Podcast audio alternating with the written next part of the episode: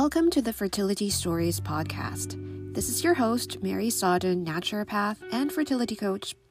I help women go from frustrated, overwhelmed, and isolated to calm, confident, and in control of their fertility. I'm passionate about helping women get pregnant and stay pregnant. Each week, I have a real and empowering conversation with everyday women and men struggling with fertility to bring you hope, comfort, and support. This is our story.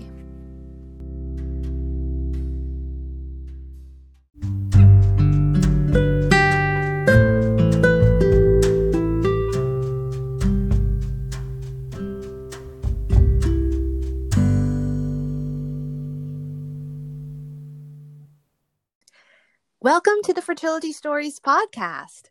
For today's episode, I have Melanie Legend, a PCOS coach, she is also the host of the Get Seriously Fertile podcast and the author of The Miracle Mind and the Power of Self Healing. Welcome to the podcast, Melanie. Thank you, Mary. I'm so excited to be here. Awesome. Can you tell my audience more about you? Absolutely. Yeah. So, I mean, thank you for the beautiful introduction. I am a PCOS coach. Um, I also work with fertility, so infertility that kind of goes kind of hand in hand. Long story short, I got into that with my own PCOS journey. So when I was 16 years old, I was diagnosed with PCOS and I was told that I wasn't going to have children and that it was going to be a very long road for me. Um, at that time, I actually had amenorrhea, which is no period at all. And they put me on the birth control, and that was kind of the tool that I was given to overcome that.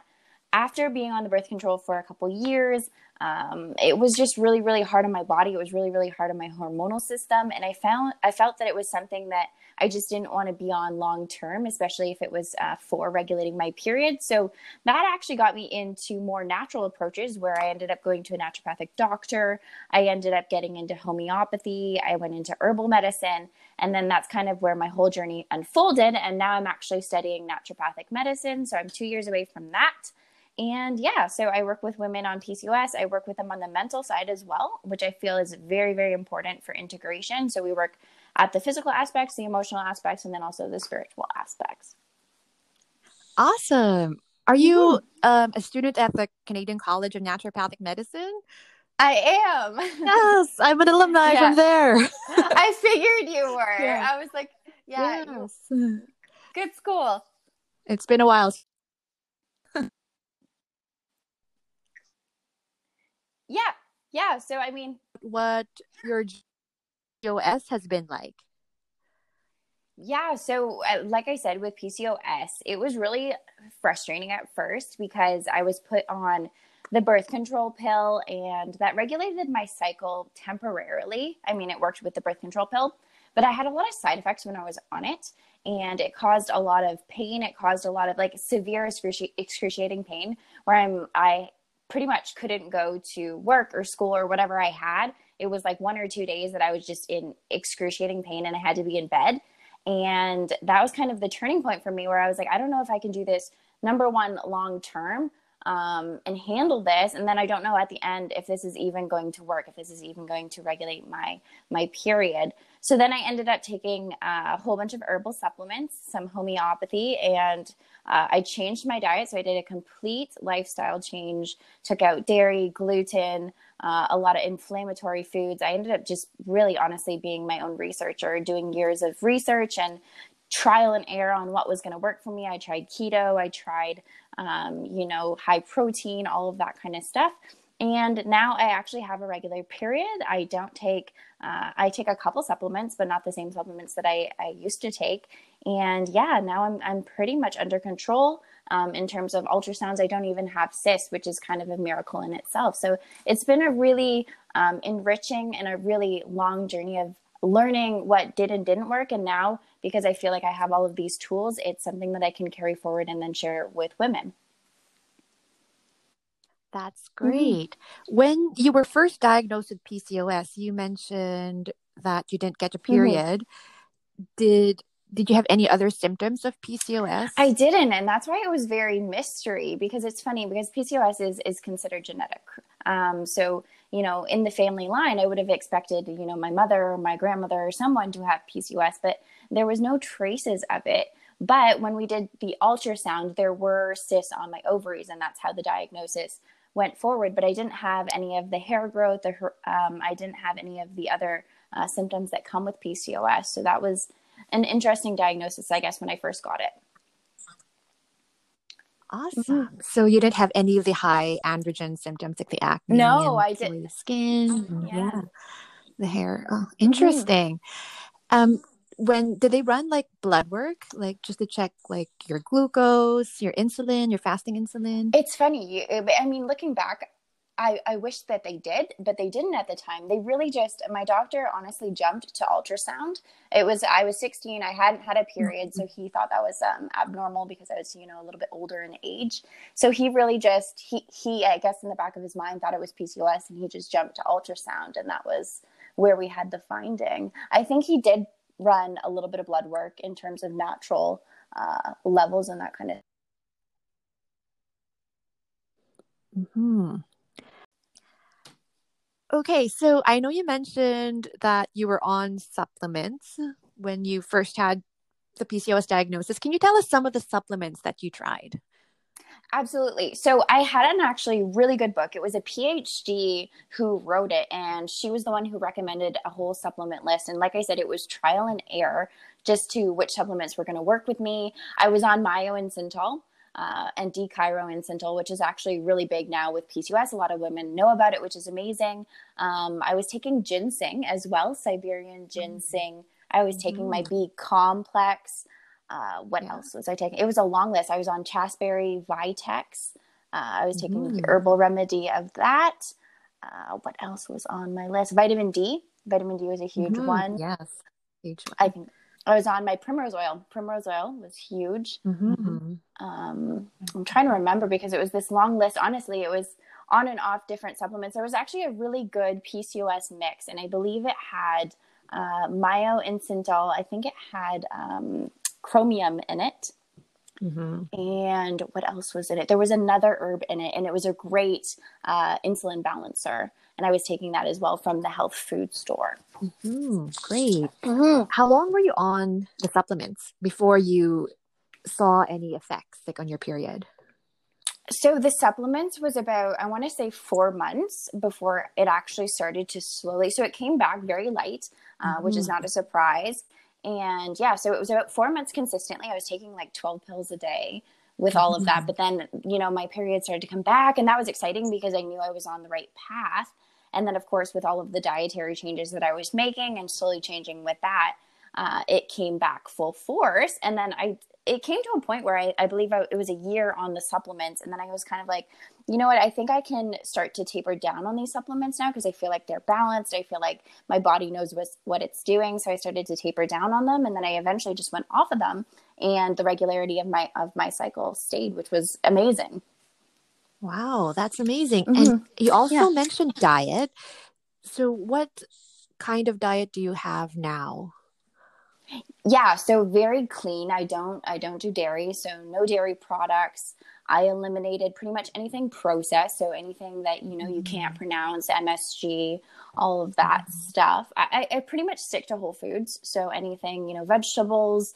Uh, I do eat meats, but very little in the meats, and I did realize that there was a huge correlation between you know the chicken products that I was eating and whether they mm-hmm. were um, antibiotic or hormone raised or that kind of stuff. I really started to pay attention to the, to the quality of meat that I was eating and um, what felt good in my body and what didn't. And I found that, of course, you know, the, the leaner meats like the turkey and uh, white fish and salmon with the omegas, those were the foods that really gave me energy because that was a huge part of PCOS too, a lack of energy. And they also uh, made me feel better with my cycle and everything like that. So pretty much whole mm-hmm. whole based uh, plant based and then i also switched to anthony williams came into my life he's i don't know if you've heard of his work um, he came in about.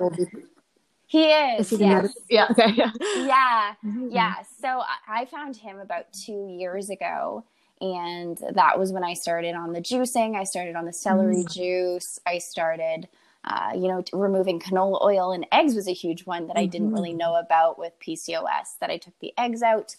Uh, so yeah, that that kind of pretty much a, a glandular diet, but really healthy in terms of uh, plant based, whole foods, that kind of stuff. Perfect. And you know, it's always um most women or most clients would say one of the struggles is to be consistent with eating healthy. Mm-hmm. What would your advice be for women who would be eating out, for instance, or going to parties and they're they don't have any control over right. what's served? I think my biggest um, lesson with this journey, I mean, we all know with PCOS, weight gain has been a huge part of the journey with mm-hmm. most women. And you get really hard on yourself because, you know, metabolic issues do make weight gain harder. So I think the biggest thing that I took away from it and my biggest life lesson was to be mindful of my wins and to also be gentle with my losses. Mm-hmm. And, you know, any healing that you do, anything that you're doing to move forward is helping you. You're, you can not erase the good that you do. So if you are going to a wedding or if you are going out and you want to indulge in whatever, a, a cheat meal, then just be mindful and gentle with yourself and, and love yourself unconditionally while you're going through that so that when you step forward the next day you're able to make those healthier choices because i think that when we step into more guilt shame and we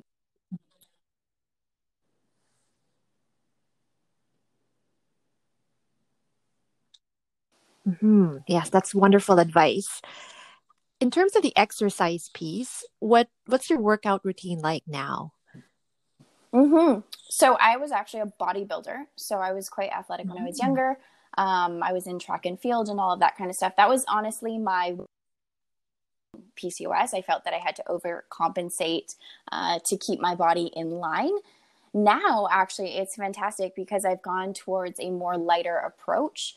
So I enjoy long distance running, which is lower impact. And I find that's better on my system because it's less stress, it's less cortisol, and it actually helps me regulate weight rather than pushing myself through the roof every single day. Um, so I work out about four to five times a week. I try running, um, and then of course the gyms have been closed unfortunately during this period. Mm-hmm. But usually I uh, do some resistance training, so weight training four to five times a week, and I find that that's really beneficial for my body as well. Mm-hmm, that's great. Mm-hmm. How do you help women as a PCOS coach? Yeah, absolutely. So I help women more on the emotional plane of things. I do have a heavy background in uh, mental health work, especially with my own journey. So I really help women understand why they're going through the journey and you know the emotionality around it uh, how they feel about themselves, how they feel about themselves moving forward, a lot of self confidence, self esteem, uh, that kind of stuff. And then I also pair it with a lot of education. So, the most frustrating part for me on my whole journey was digging through multiple books, multiple uh, sources of research, and then trying to figure out which one was right for me. And I found that there was a lot of contradiction because one person would say go this way, and then one person would say, you know, go keto. And I just found it very frustrating to find a simplistic way that worked for myself. So, what I have done is I've actually created a program that has everything in one place in a very condensed format where women can then educate themselves on the origin and the different methods for healing PCOS so that they can then move forward and go to their naturopathic doctor or their um, wellness practitioner and have all of this information and then make the best informed decision on what's going to be best with them in accordance with their practitioner. So it's more of an yeah, it's more of an mm-hmm. educational based uh, platform. Mm-hmm. And especially you mentioned the mental emotional aspect of going through the journey. Like that's usually placed in the back burner sometimes, especially when women go through the fertility journey. There's a lot of focus on the physical, what's going on with the body, yeah. but not so much with the with the mental emotional aspects. Exactly. What do you yeah, what do you do to help decrease that stress So it's pretty much it's it's individualistic. So the way I like to work is I don't know if you're familiar with uh, you know the subconscious mind and how mm-hmm. thought patterns work, but I get really deep into that. And I like to I use a lot of meditation tools. So I'll put yes. someone uh, into a meditation and we'll just try and extract information from their subconscious mind on what the beliefs are around that and how they're affecting their physical reality. And it's funny because you always see this kind of like light bulb moment. It's like everybody knows you know what the emotionality of things are we just don't bring it to the surface surface often enough so yeah we use a lot of meditation to get into that to pull that out and then to bring it to the surface and then i work through the chakras i'm not sure if you're familiar mm-hmm. with chakra work yes. but i work through the chakras and we work on clearing it together in, a, in an energy kind of way uh, so that the mm-hmm. person can feel what it feels like to be confident, to believe in themselves, to know love when it's really, really hard. So I guess in the most simplistic terms, that's what wow. I do. Wow, that that's amazing, which is definitely something that most women would need. Mm-hmm. With um, the fertility piece, what are the common um, complaints from women with PCOS who are also going through fertility? What are the common themes that you see mm-hmm. among your clients? Yes, very common themes. I find actually with so miscarriages um, mm. typically are with safety, and it's I mean mm-hmm. not I want to say funny, but it's not funny. Um, it's just interesting that right now we're going through a very uh, time of uncertainty. We're going through a lot of, you know, fear in society. So the miscarriage rate I've noticed has maybe gone up a little bit. Yes. And it's, and it's mm-hmm. because there's so much insecurity and not feeling necessarily safe in our consciousness that mm-hmm. women are taking that on. So that's a huge one that I'm seeing with that population. And then mm-hmm. with infertility, I see a lot of self blame. And this can be with PCOS too. There's a lot of just self neglect, a lot of self blame, uh, really low self esteem, just really hating, shameful, guilt, um, you know, abandonment, a lot of that stuff in the solar plexus area, mm-hmm. as well as the heart area. And then sometimes going up to the throat, there is some, you know, inability to speak truth and to stand in your power and that kind of stuff. Mm-hmm. Um, but specifically with PCOS, I find it really interesting that there's usually also a familial lineage. And I say that mm-hmm. women with PCOS tend to either have father, um, paternal, or maternal issues on that side of the family where mm-hmm. there has been not enough uh, nurturing or not mm-hmm. enough love at the origin of life, which is funny because the ovaries themselves are the point of creation. They're mm-hmm. they're where we essentially came into the world in the womb of our mother, and then that's how we bring life and breed life to another. So if we're not feeling balanced in our point of creation, that's where we see that um, disharmony. That is so interesting. Yeah. Yeah. What actionable tips can you share for someone with PCOS who wants to get pregnant? I would say, um, and I mean, this is coming from experience with working with women, work in a way that makes sense to you. And the easiest way to start is the physical plane. That's working with a naturopath on, you know, your herbs, on your supplements, on on all of the very physical things that go on with PCOS, diet, and that kind of stuff.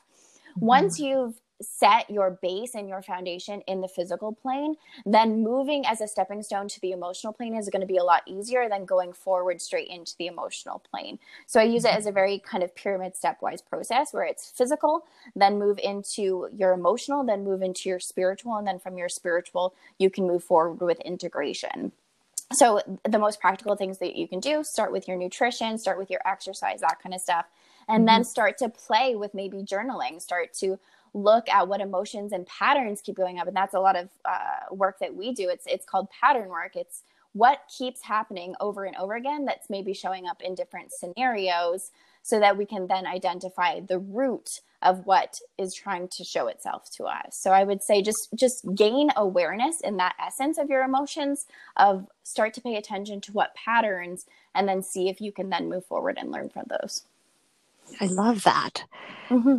what inspiring message can you give to women listening right now and they're struggling with infertility? I would say the biggest thing is don't give up on yourself. It's so mm-hmm. easy to get lost in I mean, the mind chooses drama, it choos- chooses chaos, it chooses shame, blame. It's just our unfortunate natural emotion is to is to be more in fear. So to not make that part of your identity, I think would be my biggest inspiration for you to remind you that you are perfectly whole and that number one, there's nothing wrong with you, and number two, you have complete power and control over this journey. And I think knowing that you are empowered and that you will get where you want to go will give you the energy and the momentum you need to find the resources and to move forward and then to then spin this journey in a very positive way. And at the end of the day, you have a choice whether you want this to be an empowering journey or a disempowering journey. And I know that each individual has the power to be love and joy when moving forward. Beautiful. Mm-hmm. How can people reach you? Absolutely. So I'm on Instagram. So it's melanie.legend if you want to follow me there. I post most of my information um, about supplements, about emotions on there. If you do want to see my site as well, it's melanielegend.com. So I have my courses on there. You can check those out. Um, there's also the community link. And then if you want to check out the podcast, it's Get Seriously Fertile on all mediums. So it's on Spotify, it's on iTunes, it's on Google Play. So you can listen there too as well. Awesome. Thank you so much for being here, Melanie, and sharing your wisdom with us. No problem. Thank you, Mary, so much for having me. It's been so much fun.